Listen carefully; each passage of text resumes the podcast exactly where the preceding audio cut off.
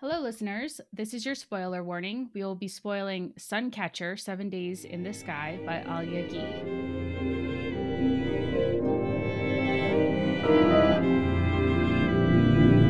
Knowing that I am not a human who made the world, but part of the world humans made, I am a construct, a proof of concept commissioned by wealthy, frightened patrons who wanted their future children to not have to fear illness or physical damage.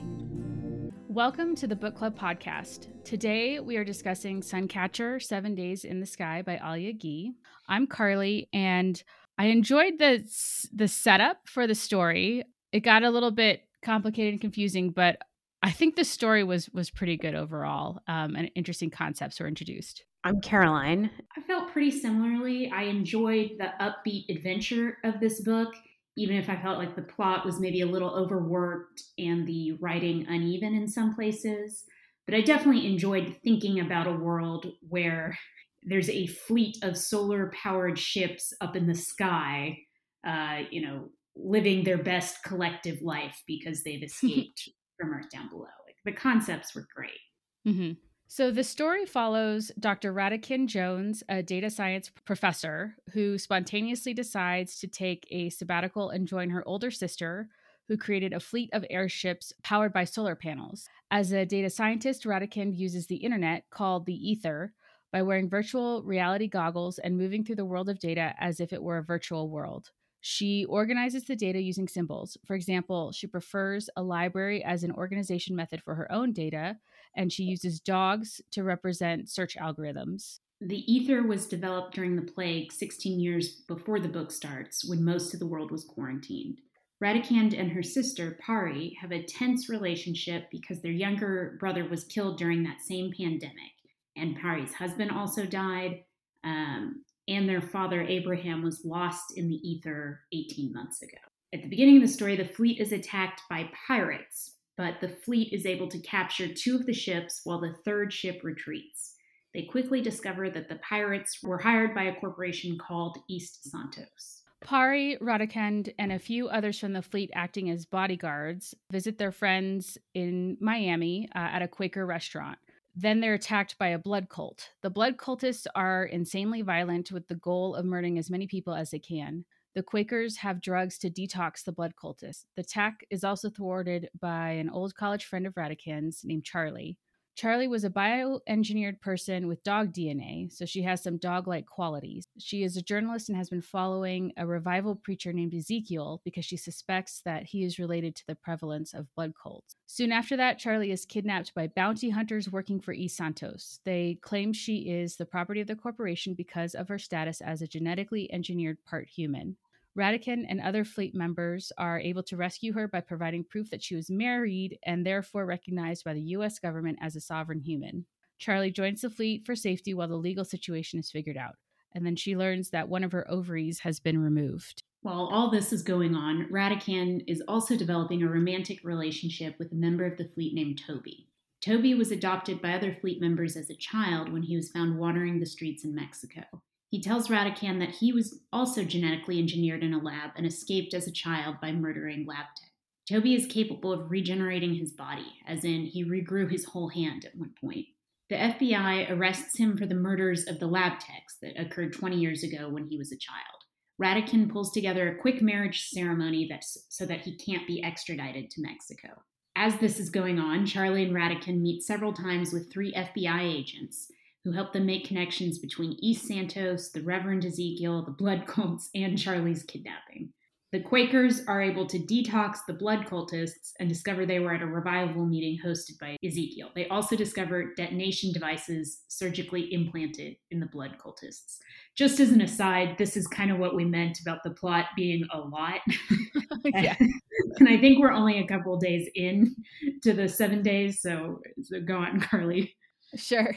so uh, and Charlie figure out that East Santos has been losing profits partially because the fleet is able to provide energy to the cities where they dock. East Santos wants to revive their old genetically engineered super soldier program that Toby was the product of.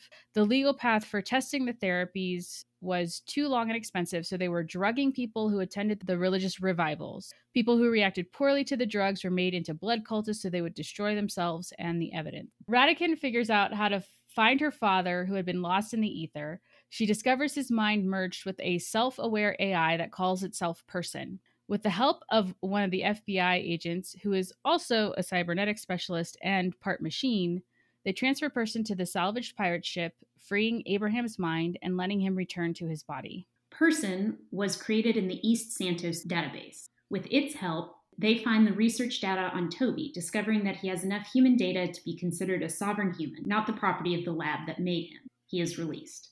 While Toby and Radakind are on Person ship, the East Santos employee who has been driving all these actions makes one last play to reclaim the pirate ship and Toby. Person and Radakind are able to defeat her in the ether, and they discover that she was an indentured employee of the corporation. Once she's caught, the corporation cuts ties with her, leaving her without legal representation or support. She's then arrested. Radakind ultimately decides to stay in the fleet with Toby and her sister, and the book closes on that note. Can we can we just talk real quick before we get to the opening question about the plot a little bit because yes. it had a lot going on and I mean there's a blood cult down in Miami there's a genetic engineering in Mexico there's uh, this artificial intelligence that has obtained personhood. There's an FBI agent that also turns out to be artificial intelligence and not a real person. Uh, it, it's just there's a lot going on, so that's kind of what I want to. I want to emphasize that this book is quick moving, and that may have been a little bit of a weakness to it we're going to talk about the world building because there was definitely a lot of thought and a very specific vision about this world, but it's kind of hard to pick up what's happening because so much is going on so quickly, right? Right. Yeah. So I know I will be making some leaps in judgment of just trying to make these connections because a lot of the times the connections don't feel very explicit in the book because there is yeah. there's so much action that I, I mean in our in our summary you talk about Santos driving all these things. I think a lot of that is is our assumption because our interpretation of the book, which it feels like we're making more interpretation than we do with other books because it is a quick paced story and there's not a lot of exposition to really yeah. hammer home everything. I think Carly, you, you pointed out that this author, and this is a debut debut book, as I understand, was apparently very committed to that common bit of writing advice, which is that you don't do any exposition. It all has to come out naturally, or sometimes a little unnaturally, in dialog mm-hmm. Which, for the project that you and I have, which is about what the world is, it is about the exposition. You know that rule, which is a common bit of you know advice or rule or whatever you want to call it isn't necessarily a good fit with what we're trying to do here which is understand the world we're talking about i'll also say it could be adapted into a screenplay and so i wonder how much of that is the intention of the author as well i think that's an interesting point i think there are a lot of books out there that are written people by people who love stories but maybe not necessarily novels if that makes sense. Mm-hmm. Like they don't necessarily sure. love the medium of writing. Anyway, sorry, on to the opening question. sure. So, th- my opening question is what is personhood? And I'll expand on that. So, we were given the example, many examples of different kinds of entities, like Toby and Charlie are genetically engineered um, and and person is an artificial intelligence and i found it interesting that there were all of these sort of legal structures around personhood so they have to navigate these legal disputes of like who owns whom based on legal precedent which i actually kind of i like that kind of thing and, and i'm guessing you do too caroline just to oh, just oh, yes. hint so so that was interesting that so the idea that like charlie because she had been married and they provide documentation that she had been married means that she was recognized as a human and could not be treated as property so that that was interesting and then there's also the idea of like employees can be indentured and so they lose some rights as indentured employees but then the corporation can cut ties with them as as Winters, our, our final villain, is she's cut off uh, after she had been doing everything she could to uh to reclaim profits for the company as she was instructed you know? So there's like the rights of the corporation too uh that, that it's interesting in the beginning pari goes to law enforcement about being attacked by pirates and she says we are a union we're not a corporation. And so a, a, corporation cannot declare war on us. So apparently, there's some legal structure that corporations can declare war on other corporations. But because the fleet is a union, there's some legal language there of like, if they attacked us and they're declaring war on us, then they're recognizing us as a corporation. And therefore, the law has to recognize us as a corporation. So all of this tied in with like who has rights, and the rights are so strictly codified and it gets very complicated very quickly. And so I wanted to talk about that because we're talking about societies and ideal societies. So in this mm-hmm. society, I wouldn't argue that it's ideal, but it is interesting that in this society, personhood is so determined by law and legal structure. Yeah. So I love this element of the book. As a lawyer, you rarely see such a good interweaving of, oh, here's what the law says, here's that how that would affect people's actions, the plot, here's how it would change the plot in certain ways uh, while also, I think, presenting the law somewhat accurately in that it provides a lot of definitions. Some of them are arbitrary, but the fact that they exist, just the fact that they exist, provides structure. Like in the fact of Charlie's marriage, there were a couple requirements. It had to be a marriage of more than five years, and or have resulted in children, you know, and or this, that, and the other to make sure it was, you know, quote unquote, a real marriage, and therefore she'd be entitled to these rights. So I like that. I also think that it this is accurate. The book is set in 2075, by the way. I don't think we said that. But it is set in America and specifically the fleet of airships keeps itself in the quote unquote sunshine corridor, which seems to be along the through Florida and maybe up through the south a little bit. It's not precisely defined, but it seems to basically be American airspace. And I think that's relevant because Americans do often have a very legalistic conception of both personhood and of duties owed to one another. And of course, those definitions, legal definitions, flow from you know, more philosophically held principles but I like that she nailed down that, yeah, this would manifest in a welter of very specific laws, some of them archaic, some updated, some applicable, some not. I mean, that's a good reflection of the legal system that we have. Right. So then when Toby is about to be arrested, like literally FBI agents are pointing guns at him and Ratican, they're sitting at the Quaker restaurant when their FBI comes to try to arrest him. And in like in that moment, Radikand is like, all right, we're getting married now. you know, like you're a witness, you point, you're a witness, you're a witness. She remembers all the words. I mean, it seemed pretty convenient that that could be recognized as legal marriage. Like she didn't have to go to a, a courthouse and get a license to get married, but still, she was able to to use that to their benefit and not have Toby extradited to Mexico, where it's implied that they were expecting him to be quickly I don't know, executed or, or whatever, disappeared if he was taken into Mexico jurisdiction. So not only the American perspective of the legal structure, but also very clear definitions that, like, if someone goes to Canada or someone goes to Mexico, the rules that apply will be very different. Yeah. I think, as for the question you asked, what is personhood? I think the closest we get is towards the end of the book when they're talking about what genetically qualifies someone as a person. We're given this number, it's 99%, I believe. And there's a brief description of how you know, as we all know, humans share 90% of their genes with a banana, right?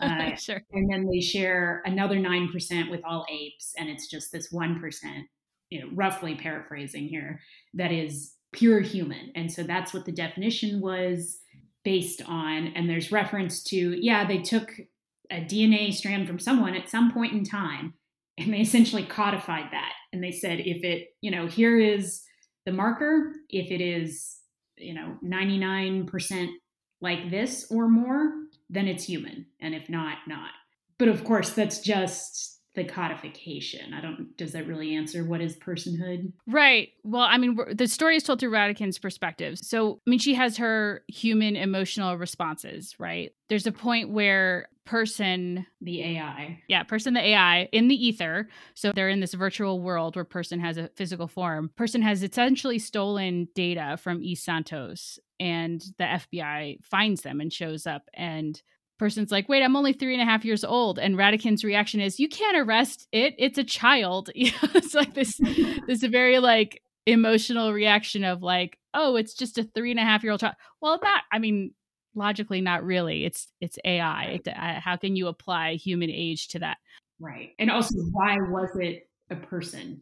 Right. I, I mean, yeah. it's implied that this AI became, I mean, sentient, obviously, but also had a sense of self, of continuity of self, of creativeness. You know, it wasn't just an algorithm, something like that. And so that suggests those qualities are what makes personhood, although it's not particularly laid out, right?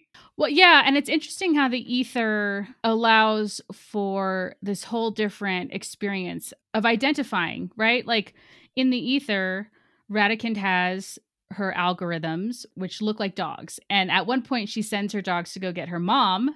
And her mom's like, you know, I don't like dogs. it's like, what are you talking about? They're algorithms. And it makes sense to me that in this virtual world, we have our instinctive reactions to things that look and act like dogs.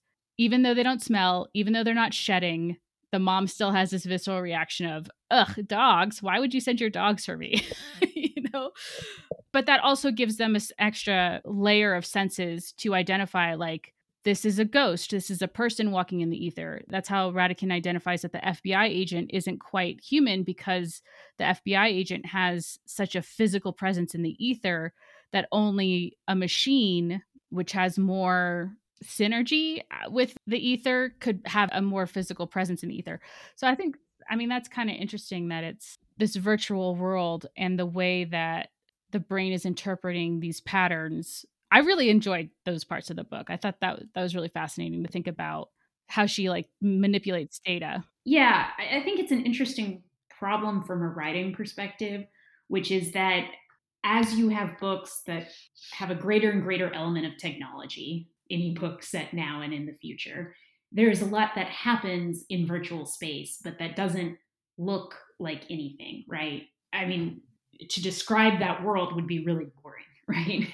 Nobody mm-hmm. wants a lengthy description of like putting together this algorithm and going through the data and you know all that. And so it kind of needs to be dressed up in this language of oh, the technology also allows it to be visualized and here is how this character visualizes it and her visualizations had a lot of had a very victorian quality to them right there was a lot of gas lamps and foggy streets and you know gentlemen's libraries and that sort of thing which was pleasant to read but it's interesting because it's not describing anything real which is you know true of a book in general but it's especially not describing anything real right?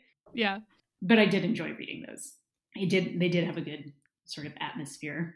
Well I, it makes sense to me that humans need that kind of symbolism to efficiently work with all of the information, right? Like we have evolved to with our five senses to take in information and process it. And so when you that information is data in a database, if you could create an interface that takes the strengths of our thousands of years of evolution, I mean that that seems like that would be extremely efficient and and Ratican has there's some comment about her she has a lot of skill with that because she can use symbols effectively in the database and she mm-hmm. was a professor teaching students how to use symbols and how to use the ether effectively. So that seemed really interesting. But so now i'm wondering the ether as a solar punk world in itself hmm maybe that's too far. It's giving it too much. Well i don't think it is too far actually. It's very different from what we've been talking about but it is a world where individuals can create their own rule, their own world, you know, uninhibited by existing power structures, you know, with great creativity. I mean, you know, like the early internet, right? Hmm. I, I do think one thing that gives me pause is that the visualizations are not shared, right? So she visualizes this world and gives it a very Victorian cast. but she mentions that others don't. So she doesn't know what other people see, quote unquote, when they look at person or when they look at this area where her father, you know, is in the ether. And it's somehow a real place in software language. She has added the visualization that works for her. So she doesn't know what other people see.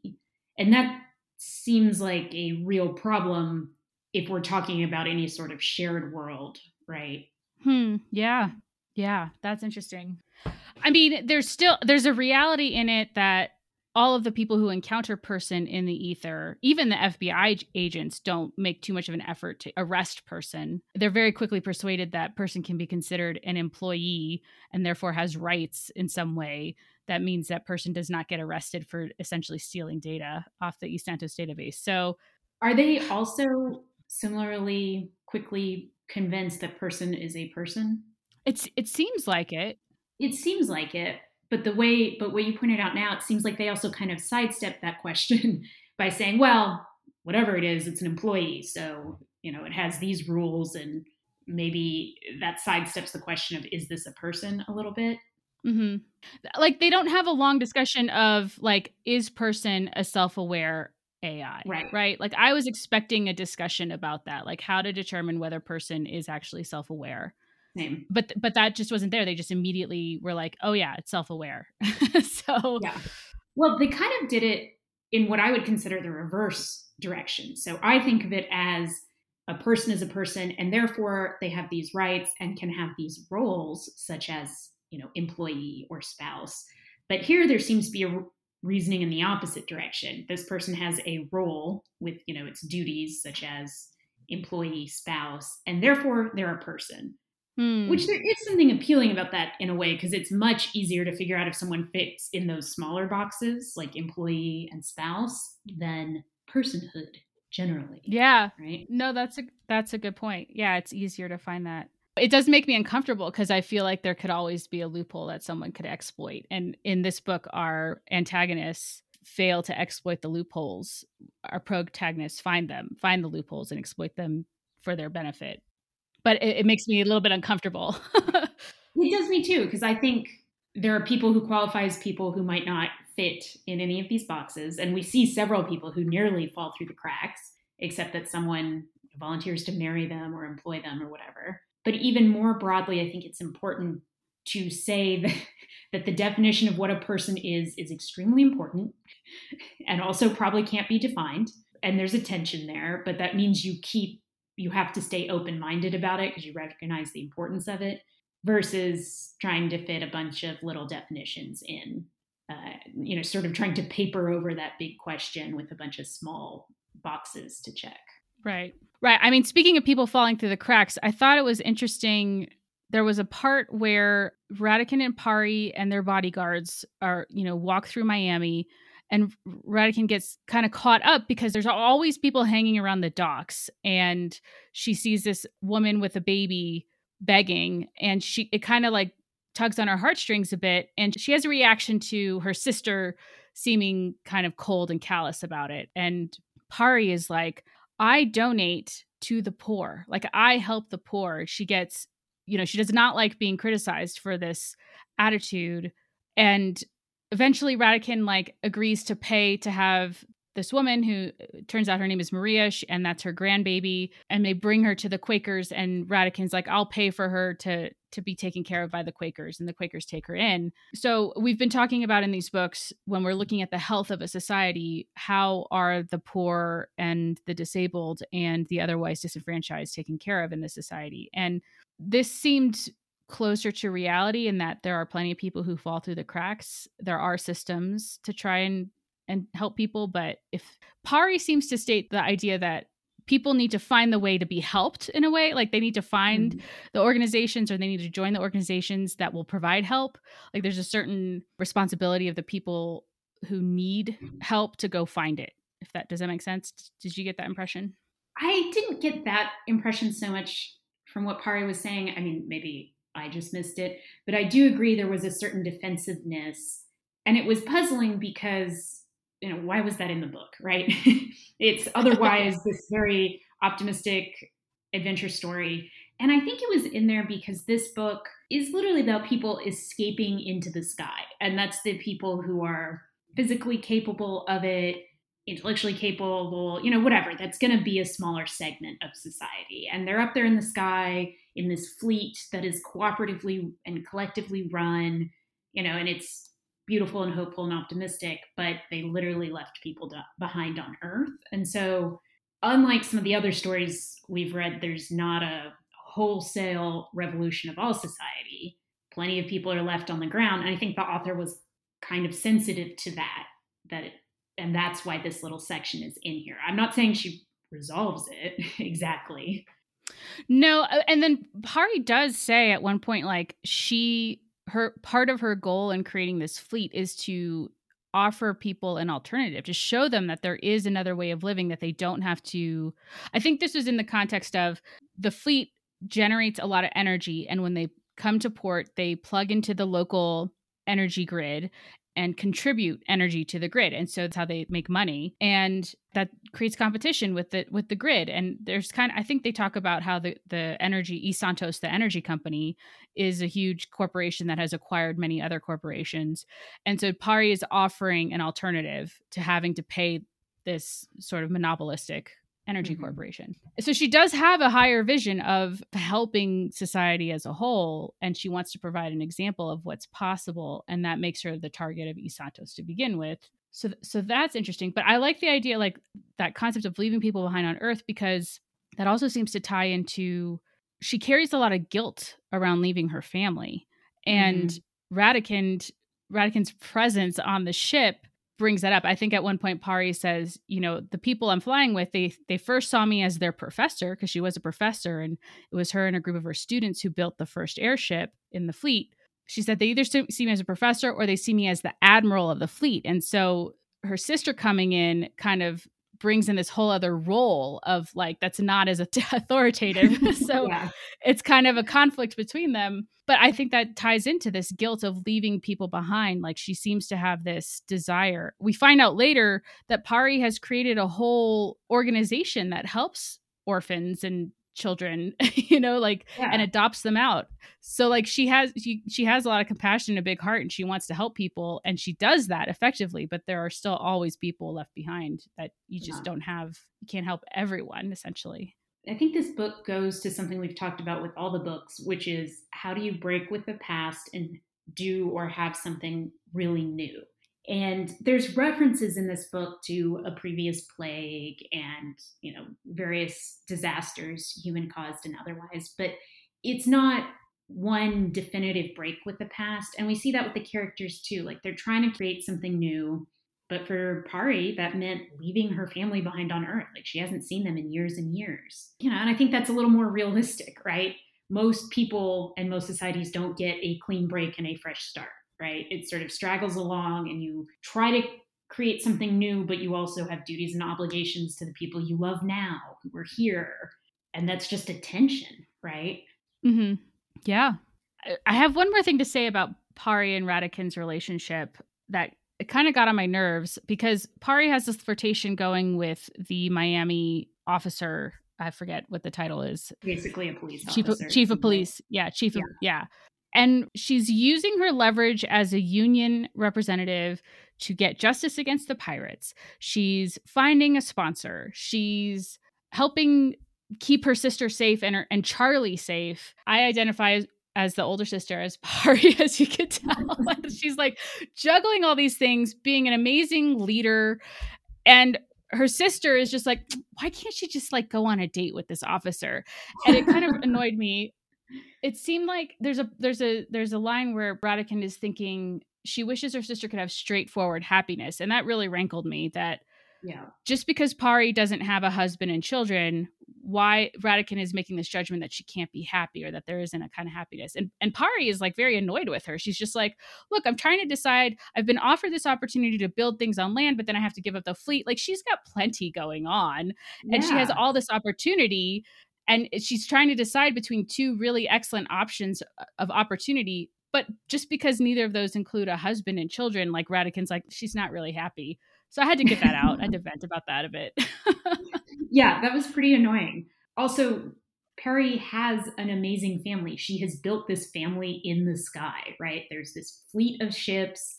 Each ship is kind of like a household, they, but they all work together. It's, I mean, it's the best neighborhood and community one could want, it sounds like. She yeah. is not lonely. She is not missing, you know, she's not lacking for anything. But that is a different form of happiness and community. And I, I guess Radicand needs to evolve to be able to see that. Yeah. Well, thank you for validating my feelings about that. Yeah, I agree 100%. Awesome.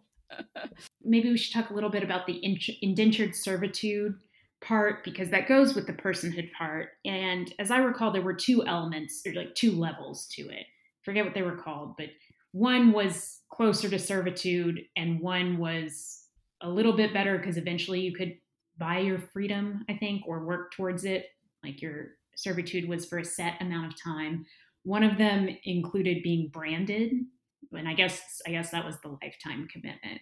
And there's this sort of toss-off statement of, yeah, that's actually a good choice for a lot of people because it gives them lifelong security, right? Hmm. That is a reasonable choice yeah. in some circumstances, which horrifying that society has gotten to that point where that is a reasonable choice. But I liked that the book maintained the dignity of the people who made that choice. Yeah, so we first learn about that with the pirates who are branded. When they claim the pirate ship, Radikand finds their emails and their communications to each other and she discovers that a lot of the pirates they knew that their mission to to take over the fleet or attack the fleet was hopeless but they still did it anyway because of their branded and the branding is like when you when I read that, it's just like horrifying that these these folks are branded by this corporation. And then I think some of the pirates they end up committing suicide, like they have suicide pills or something, and that was part of the agreement too, to like yeah, leave no so. trace or something. There, and there's also yeah, I, often talk of like if you know this indentured corporate man or woman doesn't meet their profitability goals, then they get months added to their sentence, mm. essentially, mm. right? Mm-hmm. Uh, mm-hmm. That also horrifying. Yeah, like that seems like a clear injustice. And maybe that's what Pari created the fleet to to provide an alternative to. Throughout the book, we get these little interludes that are kind of like memos, or they're sort of outside of what Radikand is doing, um, and what outside of the fleet. And one of them is this note from the the HR department, which I'm assuming is the East Santos HR, and it says the smooth running of an enterprise of any great complexity requires either self managed subordinates or ones who have been managed into a sublimation of self. Both have their strengths and their weaknesses, and neither exists in a vacuum. Beware the obedient employee who hands their will over to the care of an authority outside the enterprise. Beware the self managed employee who discovers their true place in the hierarchy. Both cause disruption. So it's like there's a real awareness of what happens to a person's psyche when they are so enmeshed with their employer like right and this so this phrase beware the obedient employee who hands their will over to the care of an authority outside the enterprise. That was something that was true throughout this book with all characters. You were in an institution or an organization and that was it. It wasn't like ah, you know, I work for I work this job for this corporation between my nine to five, and you know, I am also a Quaker, and also on weekends I tinker at the lab or something, right? Like there were not mixed identities like that. You did one thing, and that was partly, I think, from the legal setup. You got your identity and your rights from which box you were in, and so you weren't. It's not really possible to split yourself between several boxes. Like you're a company man or a union man or a Quaker or a police officer or you know something like that, but you are not an individual whose ident- identity spans multiple concepts, right? You know, that really explains why Radikand has so much there's a lot about her like guilt about leaving her her professorship like taking this sabbatical very spontaneously and i didn't get that but i think you just clarified that for me that like yeah she was a professor and she decided to leave and take a sabbatical and like that there was something shameful about that it seemed but that makes sense that like these folks have to have this sort of loyalty yeah they need to be yeah. in a box somewhere right you can't just be free floating if you're doing that you're probably like the grandmother and the grandchild who don't have anywhere to go, so they're begging, right? Right. Uh, you need right. to either be a professor who's working for a university, or you know, join the harvesters union and be a member of the fleet, or this or that, but certainly not nothing, and certainly not any of them at the same time.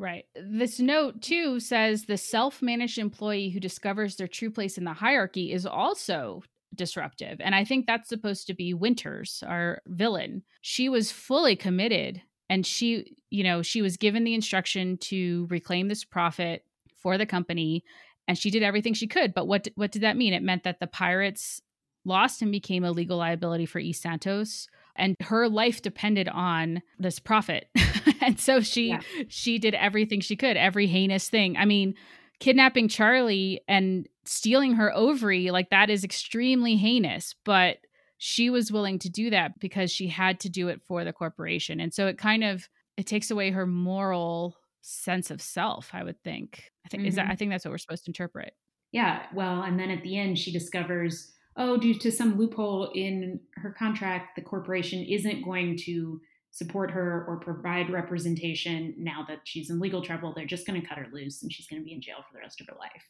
So she discovered her true place in that hierarchy at the very end. Yeah, that seems to be a real warning sign of like, don't sublimate yourself to some other entity. Which now that makes me think of Abraham and how he merged with person and how that ended up crippling them both.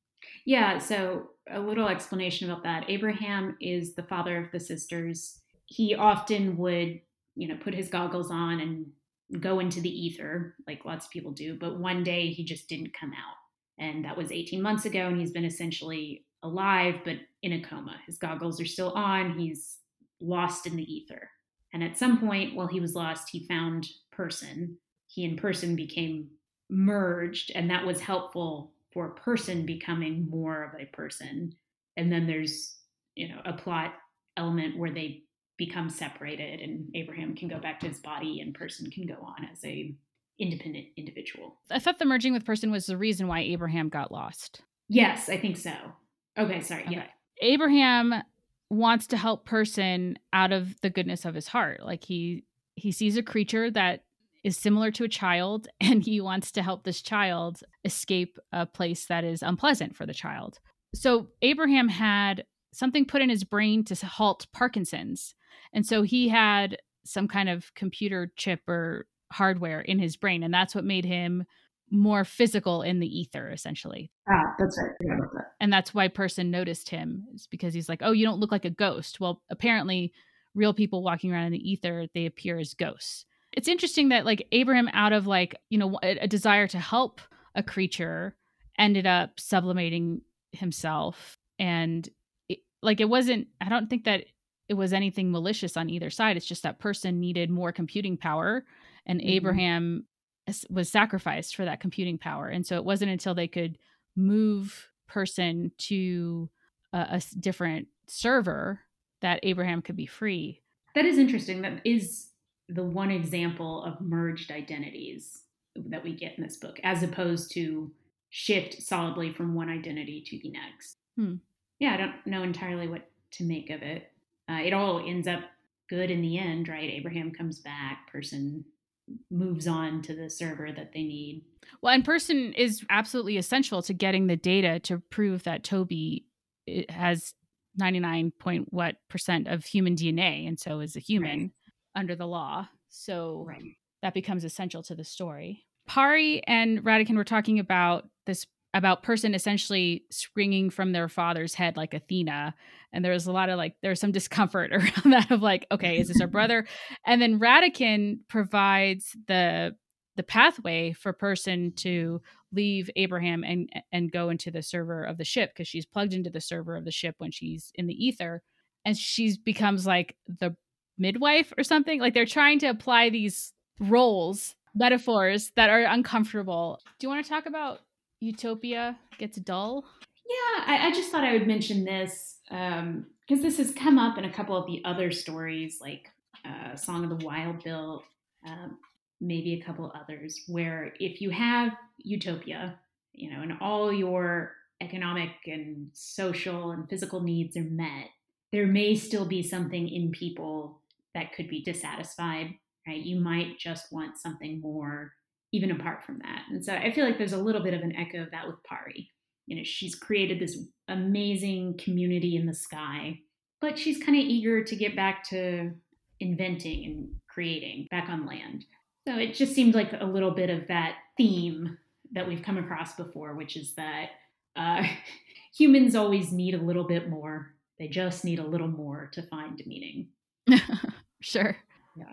Well, I think I mean she created a a community that doesn't need her, right? I mean, it's they love her and they want her in a leadership position, but they have set up governance uh structures that she she could step down. Like it's not reliant on any one person to be part yeah, of the community, which is really and that's a difference between well, maybe it's not it, it just seems different from the corporation and indentured employee relationship where the indentured employee absolutely needs the employer.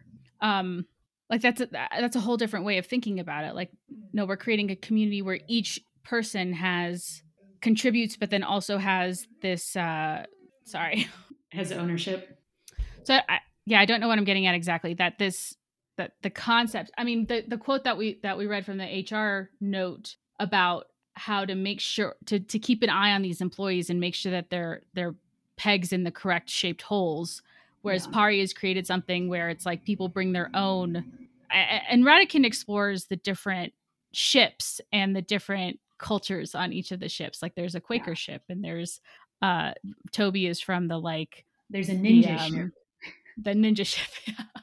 that and they can bring those strengths and differences there's a long process of decision making when they deal with the pirates you know but it's really interesting contrast of that. This is what pari has created and wanted.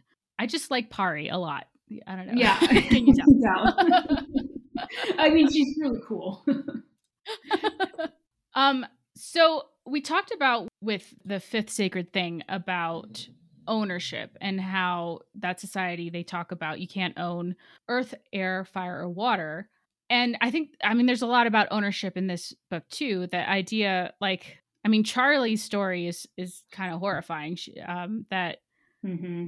that she could be kidnapped and kept in a dog kennel essentially because she has right. some dog like qualities and then operated on without her consent and her ovary taken and then I, I thought that i don't know if it was necessary but like at the end the fbi agents are like here's a cooler with some organs. They tell her they're her organs, but they were lying to her and they find out pretty quickly that the FBI kept her own ovary eh, safe, you know? And Charlie's like, What are you talking about safe? The safe place for my ovary is inside my body. You know what I mean? It's just like there's a real disconnect there about even with a so called good intention of the law enforcement trying to keep it safe, it's still disgusting and horrifying that anyone could say where this ovary belongs other than Charlie herself. Yeah. Yeah. So I think in the fifth Sacred Thing book, there was a very clear connection between if you think you can own the earth, the water, the sky, you know, all of that, then you can think you can own a person. And this book shows us all the ways that people can be owned or can justify ownership of a person. And it doesn't necessarily make you know the connection back to why and where those beliefs come from but it, it certainly shows a lot of those different beliefs about owning a person or parts of a person and it's horrifying you know and we've talked a bit about the role of religion in these books and there doesn't i mean they're the quakers but we don't get into a lot of like how the quakers faith i mean it's there but it's not explicit shapes how they right. they participate in society but when personhood is so clearly defined in law and not by something above the law, like something metaphysical, like religion or faith. Mm-hmm. Like I find I'm not a religious person. I don't believe in God, but I still find that very disturbing. This idea that yes. a human created bureaucracy has the authority to determine what a human is. I'm not comfortable with that. Yes, that is the right phrasing. Like, I want a bigger description, something metaphysical, philosophical, religious, something that will trump a merely legal description. Something that I think is related to how we define person is immortality. So the blood cult leader, which yes, there were pirates and blood cults and genetic engineering and all sorts of things in this book. But the blood cult leader is seeking immortality. And as we were doing the summary, it just struck me how often that is true of villains, that they are after immortality.